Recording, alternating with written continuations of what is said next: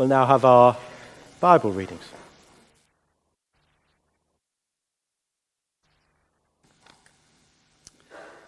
the first reading can be found on page 705 of the Bibles in the pews and is from Isaiah chapter 49, beginning at the first verse.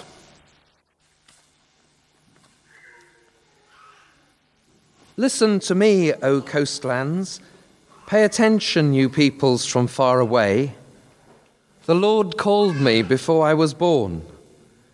While I was in my mother's womb, He named me. He made my mouth like a sharp sword. In the shadow of His hand, He hid me. He made me a polished arrow. In His quiver, He hid me away. And he said to me, You are my servant, Israel, in whom I will be glorified. But I said, I have labored in vain. I have spent my strength for nothing and vanity. Yet surely my cause is with the Lord, and my reward with my God. And now the Lord says, who formed me in the womb to be his servant, to bring Jacob back to him, and that Israel might be gathered to him? For I am honored in the sight of the Lord, and my God has become my strength.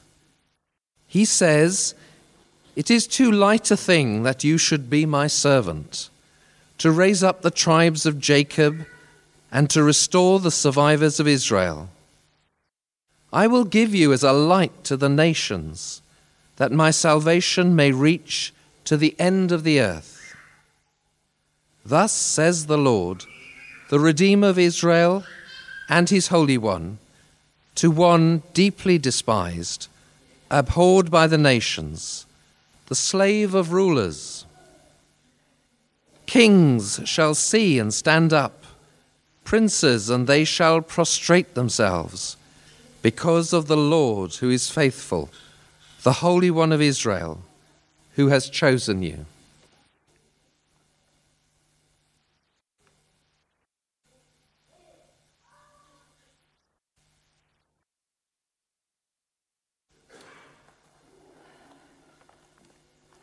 Uh, let's pray. Lord Jesus, help us to see you this morning. Help us to hear from you. Give us open hearts and minds to receive you. Amen. Well, this week's sermon is a little bit unusual. Um, in fact, we haven't had our second reading yet. I'm going to ask Richard back in a moment to share the second reading with us. Um, it's a little bit unusual in a number of ways. It's um, a bit of an unusual Sunday, really, isn't it? It's the last opportunity I have to lead and preach here as your curate. So it's the end of something. It's the end of an adventure which we've all shared in over the last two and a half years or so as we've journeyed together. And it's gone quickly.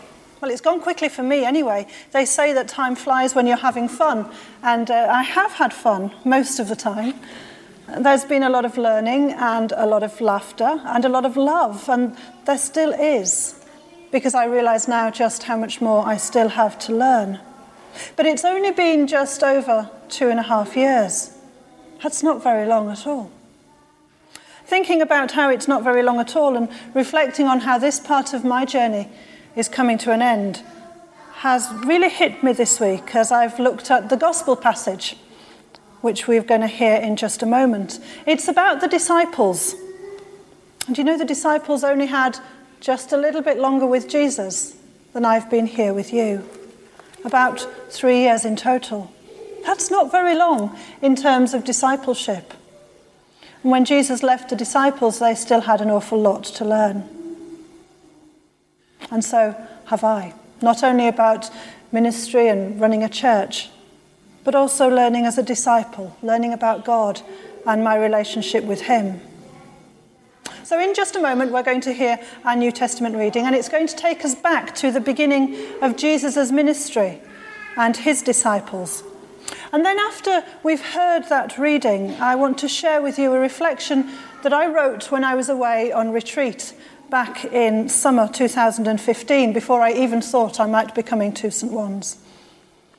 I wrote it as an imaginary exercise, and I tried to put myself into the story and experience the story that we're about to hear as if I were Andrew, the disciple. So, as you listen to what Richard's going to say and um, then to my response to it, why don't you try and put yourself into that story too and see how God speaks to you through it? And then afterwards, I'm going to share with you some of the thoughts that have stayed with me from that story. So, could we have our New Testament reading, please?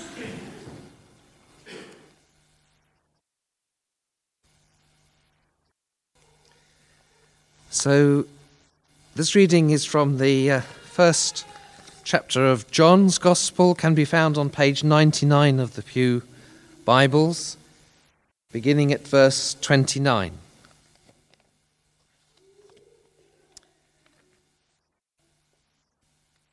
The next day, John saw Jesus coming towards him and declared, Here is the Lamb of God who takes away the sin of the world.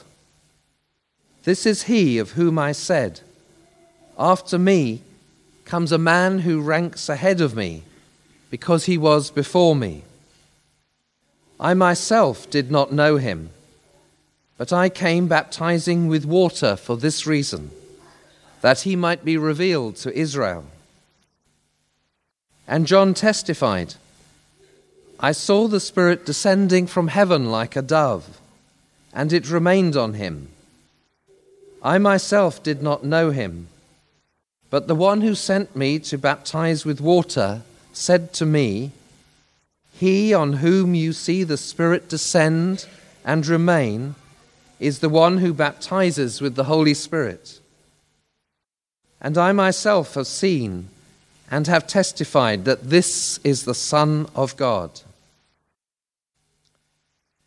The next day, John again was standing with two of his disciples. And as he watched Jesus walk by, he exclaimed, Look, here is the Lamb of God. The two disciples heard him say this, and they followed Jesus. When Jesus turned and saw them following, he said to them, What are you looking for? They said to him, Rabbi, which translated means teacher, where are you staying? He said to them, Come and see. They came and saw where he was staying, and they remained with him that day. It was about four o'clock in the afternoon. One of the two who heard John speak and followed him was Andrew Simon Peter's brother. He first found his brother Simon and said to him, We have found the Messiah, which is translated anointed. He brought Simon to Jesus, who looked at him and said, You are Simon, son of John. You are to be called Cephas, which is translated Peter. This is the word of the Lord.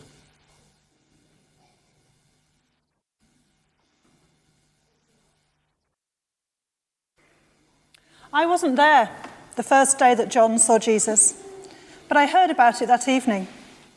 John could talk of nothing else. He was convinced that Jesus was the one he'd been telling us about, the reason that he had been sent to baptize people. He described to us how he'd seen God's Spirit come down on Jesus from above.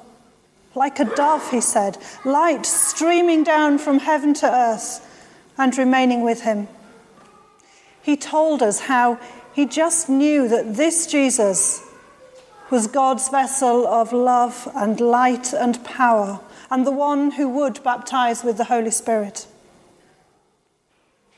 John is a passionate man. We all know that. That's why we follow him. His passion for speaking God's truth is what drew us to him in the first place. But he was different when he talked about Jesus. not shouting or waving. He spoke in a kind of a whisper, as though he couldn't quite believe it had happened. He had finally seen the one he'd been talking about. It really was all real, and it really was happening right now. The kingdom of God at hand. I wished I'd been there when it happened. Not because I didn't believe John, I had to believe him. He was so changed by what had happened. But because I wanted to see this Son of God for myself, this man who carried the Holy Spirit to earth, this man on whom rested so much hope and expectation. So the next day, John took two of us back there again, to the same spot where he'd seen Jesus the day before, and we just hung around waiting. And Jesus came again. He looked fairly ordinary to me. I couldn't see anything special about him from a distance. But there must have been something about him because I found myself drawn to him and following him. I wasn't chasing him, but I was wanting to get closer, wanting to be noticed, wondering whether to call out or to dare to start a conversation. Before I could make up my mind about speaking, he turned and looked right at me, right through me, in fact, and then he smiled. I think he had the easiest smile and the kindest eyes I've ever seen. Faithful eyes and a face to be trusted.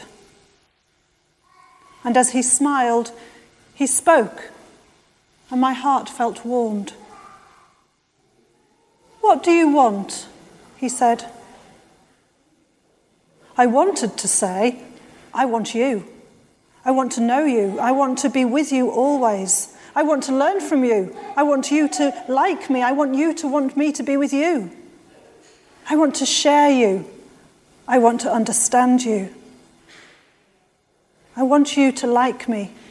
I want your love. Of course, I didn't say any of those things. It would have sounded ridiculous. This man was a stranger. Instead, I said, Where are you staying? And I stood there as he came right up to me and gripped me by the shoulder tightly. I felt safe. Somehow he seemed to have heard all those things that I hadn't said. And he didn't seem surprised at all. Come and see, he said. And so I followed him until we came to the house where he was living. There were one or two other people there too, men and women, all trying to get as close to Jesus as they could. I spent all the rest of the day there with them. We didn't speak much, we just listened as Jesus talked. What did he talk about? I'm not really sure, to be honest. I know he talked about his father a lot, and I knew somehow that he meant God. And he said that God was our father too. And he talked about love, about just how much his father loves each one of us and knows us and wants us to live in harmony with Him. I didn't take too much of it in, to be honest. I was just happy to be there and included. And I could tell that He was happy to have us there with Him too. He kept on looking at different ones of us, always smiling with His kind eyes and often reaching out to touch us. He talked about how each one of us had been drawn to His Father to be his friends. I stayed and stayed and stayed, and I only left because it was time to sleep. But I'm too excited to go to sleep. I feel as though this is the beginning of something new, something wonderful. I feel as though I'm bursting with love and hope. It was only this morning that Jesus invited me to come and see. I thought he meant see where he was staying. But I think maybe he meant more than that. I think he was talking about seeing who he is, about seeing who the Father is. I don't see all of it yet. There's so much I don't understand. but I see better than I did this morning. And I'm going back so I can learn to see better.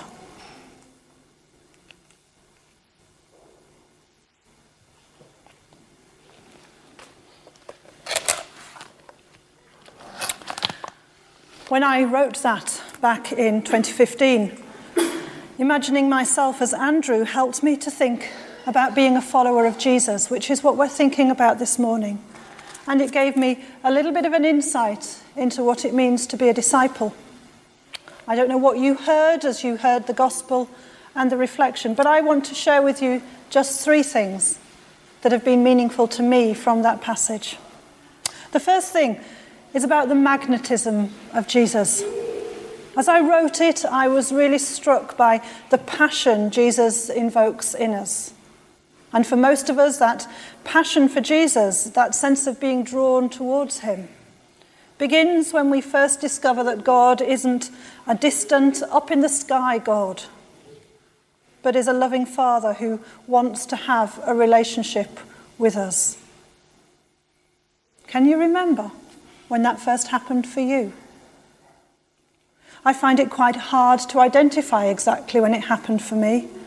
But as a very young child in Sunday school, I can remember recognizing that the way the Sunday school teachers talked about Jesus was quite different to the way my parents talked about him. For my Sunday school teachers, Jesus was a living person, he was their friend. For my parents at that stage, I think he was still just a man in a book. Even as a child, I was beginning to be drawn towards Jesus, just as Andrew was when he found himself following him. The magnetism of Jesus is what draws us to him initially, but magnets don't stop carrying things along with them. They carry on the pull. That's certainly been my experience as I've continued to follow Jesus. And most especially over the last 15 years or so, I've been very aware of being drawn or pulled by Jesus into church leadership and eventually into ordained ministry. And I had that same feeling of being pulled along again last year as I prayed about where my future may lay. And during the interview process, particularly for the role which I'm going to go and take up. Jesus' magnetism is what draws us to Jesus and what keeps on pulling us along behind him as we respond. So I wonder this morning whereabouts is Jesus drawing you to himself? And how are you responding to that invitation to come and see? The second thing that I discovered as I wrote my reflection is just how exciting and exhilarating following Jesus is. Andrew, I think, is definitely excited in this passage. Otherwise, he wouldn't have followed Jesus home. He wouldn't have stayed so long with him. And he certainly wouldn't have gone to find his brother at the end or gone back the day after. Jesus was an exciting person to be with. He was unpredictable. He did rash things. He performed miracles and he said things that challenged people. We all think of Jesus being gentle and kind, and so he was. But he was disruptive and disturbing too. And that made him exciting to be with. Andrew left the family fishing business behind to follow Jesus. His life was disrupted as he learned to become a fisher of men. When I was a young child in Sunday school, I prayed a prayer of commitment to Jesus as I was drawn to him. But it was as a much older teenager that I discovered more about this exciting Jesus who wanted to come on an adventure with me. There was a song that we used to sing in our church youth group with the words, I want to serve the purpose of God in my generation. I want to serve the purpose of God while I am alive. I want to give my life for something that will last forever. And I sang it and I meant it genuinely, but I didn't have a clue about quite where it would end up. Following Jesus has disrupted my life and our family life far more than I would ever have expected. It's exciting and it's exhilarating, And it's risky too. And I shared a few weeks ago at the other services a few of my anxieties about the changes that lie ahead for us as a family. But being disciples is supposed to involve risk. We undertake those risks because we know that Jesus is with us in them. This last week, Ian and I have reflected together on our, my time here at St. Juan's, and I think we both know that when we talked about me coming here, it was going to be a bit of a risk. We didn't know how it would work quite, we didn't know if it would work. But as we prayed, and as you as church prayed, it felt as though it was a risk that we could all take together with God. And God, I think, has been faithful to our risk taking in blessing us all over the last few years. So I wonder how is God disrupting your life as a disciple? Because I think He should be. Being a Christian isn't meant to be cozy and comfortable. It's meant to challenge us, and sometimes it's meant to be inconvenient. It's not an easy life. And if it is an easy life, then I have to say, I think you're missing something out. Following Jesus has always been costly commitment and a sacrificial way to live. Finding time to read the Bible, finding time to pray, to go to meetings, to serve, to give, finding the energy to love others generously, finding the courage to share our faith. These aren't easy things. After the resurrection and ascension of Jesus, Andrew went on to travel in Europe and spread the good news of Jesus. He was persecuted, and like most of the other disciples, he was martyred. Following Jesus cost him his life. I wonder this morning what your discipleship is costing you. How is it challenging you to take risks? Whatever age or stage we are at, if we are being faithful disciples, we are still supposed to be taking risks and allowing Jesus to disrupt us and disturb us. The final thing that I want to share from that reflection is about desiring more of Jesus, about wanting to see him more clearly, about wanting a deeper understanding of who he is. We don't actually hear very much about Andrew as we read the Gospels but he was clearly one of the inner circle for Jesus. As well as being the first disciple, he was one of the closest friends, one of the ones who always wanted to hear and see and understand more from Jesus. And it seems to me that desiring more of Jesus is the hallmark of a true disciple. However long we've been following him for, the invitation is always come and see. There's always more to learn and experience. And it takes real love and desire and real humility to accept that we have to carry on learning. I sometimes think of myself as being a fairly mature Christian. I know that I'm loved and accepted by Jesus. I say that my security is in God, in whom I trust. But moving on is hard. Seeing your life in cardboard boxes as you pack up to move house, leaving a home that we've loved for many years, saying goodbye to trusted and caring colleagues and friends, managing our emotions as a family is hard. It's all made me wonder if my security really is in God just as much as I say. Of course, there are exciting times ahead. And of course, we are certain that God is calling us on but it's hard. And I'm having to learn to trust God's faithfulness in a very real way every day. And so I'm still praying for more of Jesus in my life. Like Andrew, I have the desire to see more clearly and understand more deeply. So I wonder where that sits with you this morning. How is your desire for Jesus? Do you still yearn to experience more of him? And if so, what are you going to do about it? What's your plan for the next stage of your adventure with Jesus? A little while ago, Ian shared with us a Jewish definition of a disciple being in the dust of the rabbi. And it meant the disciple was following the rabbi so closely that he was covered by the dust that came up from the teacher's feet. That's the kind of disciple I think Andrew probably was. Andrew went on to take the good news of Jesus into Eastern Europe and to found the church in the East. I'm going east too, not as far as Andrew, but as I prepare to begin that work, my hope and prayer is that I will become the kind of disciple that Andrew was, one that follows so closely, one who is willing to be continually drawn to Jesus, to be disrupted and disturbed by him, to take risks for him, and one whose desire for Jesus continues unto the very end of my life. What about you? Come and see, says Jesus. Let's pray. Lord Jesus, thank you for that invitation to come and see. Give us courage to follow you. Give us a greater desire for you. Help us to see where you are taking us next and fill us with your Holy Spirit to equip and enable us, we pray.